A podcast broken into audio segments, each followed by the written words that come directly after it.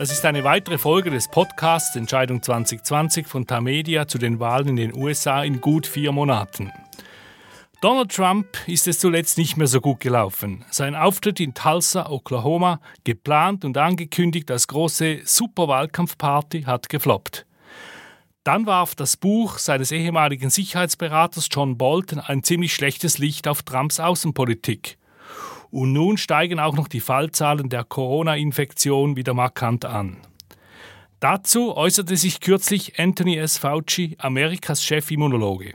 Fauci, der mehrfach von Trump kritisiert worden war, sprach von einem, Zitat, beunruhigenden Anstieg von Infektionen. Dabei kritisierte er auch das Verhalten seiner Landsleute, vor allem was den mangelnden Abstand zueinander betrifft. Bars und Clubs werden inzwischen zu neuen Hotspots. Zudem hätten viele Bundesstaaten die Maßnahmen gegen die Pandemie gelockert, ohne dass sie einen Plan gehabt hätten, wie sie Infizierte zurückverfolgen können, so sagte es Fauci. Über all das unterhalte ich mich mit Martin Kilian, unserem langjährigen Korrespondenten in den USA. Er ist in Charlottesville im amerikanischen Bundesstaat Virginia. Ich bin Christoph Münger, ich leite das Ressort International der Tamedia-Redaktion in Zürich. Guten Tag, Martin. Guten Tag, Christoph. Wie geht's? Sehr gut, ja, muss man sagen. Schön, schön. Das steht in einem gewissen Widerspruch zur Zahl der täglichen Infektionen. Sie hat inzwischen die 30.000-Marke bei weitem überstiegen. Spürst du etwas davon in Charlottesville?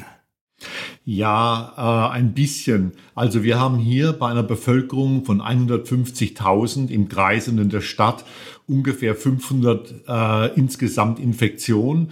Und ich habe mich schon ein bisschen gewundert, in der Innenstadt gibt es also immer noch Auflagen vom Staat, aber die Leute halten sehr oft Sicherheitsabstände nicht an. Sie tragen keine Gesichtsmasken. Also Anthony Fauci hätte auch keine große Freude, wenn er das in Charlottesville beobachten könnte. Für uns kommt der große Knackpunkt Ende August, wenn die University of Virginia hier wieder aufmacht.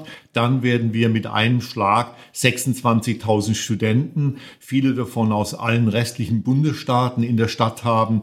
Und ich muss schon sagen, dass ich mir einige Sorgen mache, wie die Uni das im Großen und Ganzen bewältigen kann, obwohl die Infektionszahlen in Virginia runtergehen. Aber die Pandemie ist auf gar keinen Fall auch in meinem Staat besiegt. Wie sieht dann die Lage generell aus im Land?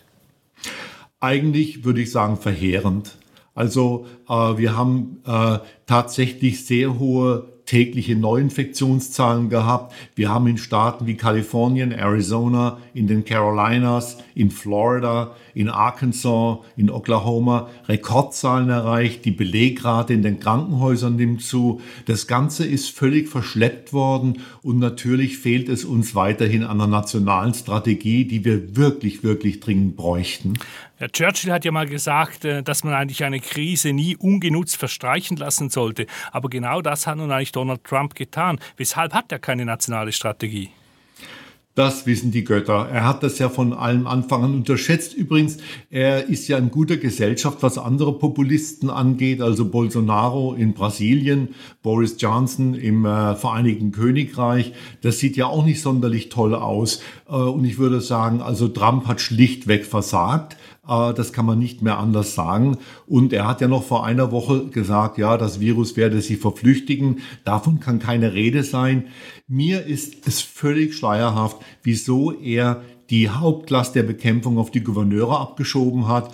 Aber wie gesagt, wir haben keine nationale Strategie. Das beunruhigt natürlich inzwischen viele Amerikanerinnen und Amerikaner.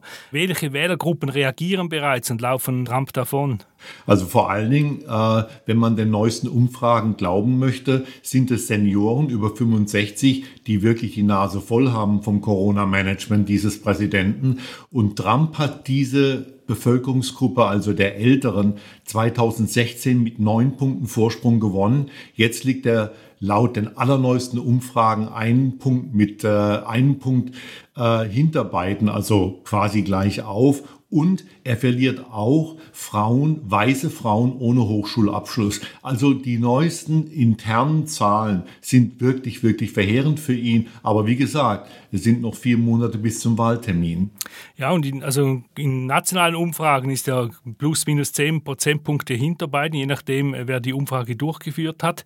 Politstrategen wie ja der bekannte James Carville, bekannt auch wegen seiner Glatze, die er trägt seit Jahren. Er ist ja ehemaliger Wahlkampfmanager von Bill Clinton. Also Carville sagt sogar, die Sache sei so gut wie gelaufen. Haben die Amerikaner tatsächlich genug von Donald Trump? Wenn die Wahl heute wäre, würde er verlieren und nicht nur er. Seine Partei würde auch den Senat verlieren. Aber wie gesagt, es sind noch 4 Monate, es kann sich noch einiges ändern. Aber ich würde sagen, es wird zunehmend schwerer von Woche zu Woche für Donald Trump diesen Rückstand aufzuholen. Die Menschen sind desillusioniert, man nimmt ihn vielerorts nicht mehr ganz ernst. Und das hat er sich auch selber zuzuschreiben natürlich. Und ich wiederhole es hier sehr gerne noch einmal in unserem Podcast. Die nationalen Umfragen sind von beschränkter Aussagekraft. Es kommt auf die einzelnen Bundesstaaten an, etwa auf Michigan, wo Trump 2016 sehr knapp gewonnen hat. Und dieses Mal sieht es erneut knapp aus.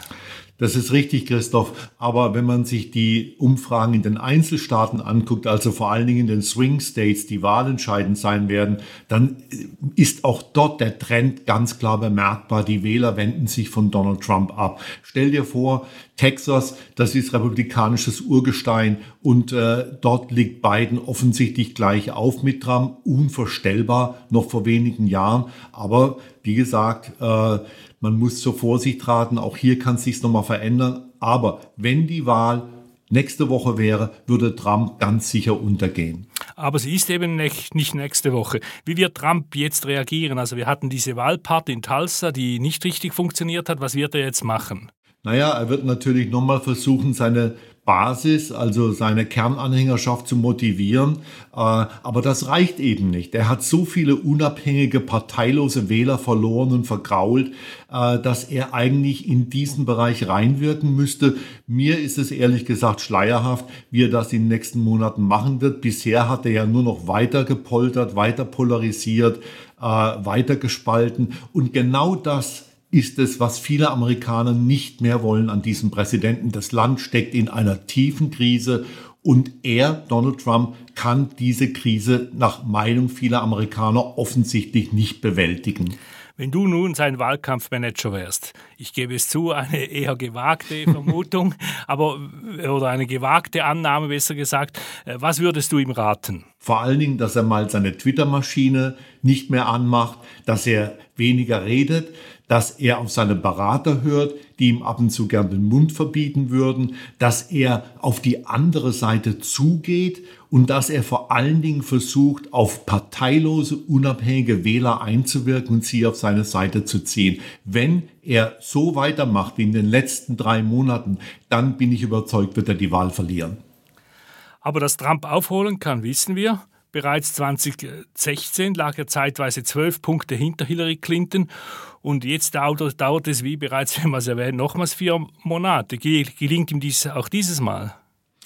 Ja, man kann es natürlich nicht ausschließen, aber das wird auch davon abhängen, wie die Pandemie weiter verlaufen wird und es wird davon abhängen, wie die Wirtschaft dastehen wird in 4 Monaten. Wenn die Wirtschaft sich rasant erholen würde, dann könnte man sagen, gut, im Oktober sieht es schon wieder ganz anders aus, die Umfragen würden das auch widerspiegeln, aber wenn man die Pandemie eben nicht unter Kontrolle kriegt, weil man sich keinen Deut drum schert, wie man sie unter Kontrolle kriegen kann, dann wird die Wirtschaft weiterhin leiden und dann sehe ich wirklich schwarz für Donald Trump. Aber wie gesagt, ich lasse mich gerne überraschen, dass er noch einen Hase aus dem Zauberhut zieht.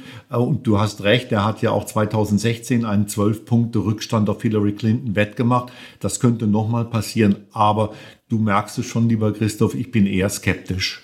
Wir werden sehen, am 3. November wird abgerechnet. Aber jetzt mal angenommen, Joe Biden würde dann gewinnen. Ist es denkbar oder vorstellbar, dass Donald Trump das Wahlergebnis nicht anerkennen würde? Ja, vorstellbar ist das schon. Er hat ja schon 2016 damit gedroht, dass er das Wahlergebnis nicht anerkennen wird, falls er die Wahl verliert. Und er hatte ähnliche Töne auch wieder jetzt von sich gegeben. Aber ich denke, wenn das Wahlergebnis sehr, sehr knapp ausfällt, dass es dann problematisch wird, dass wir vielleicht sogar Wochen warten müssen, bis wir den Sieger dieser Wahl haben.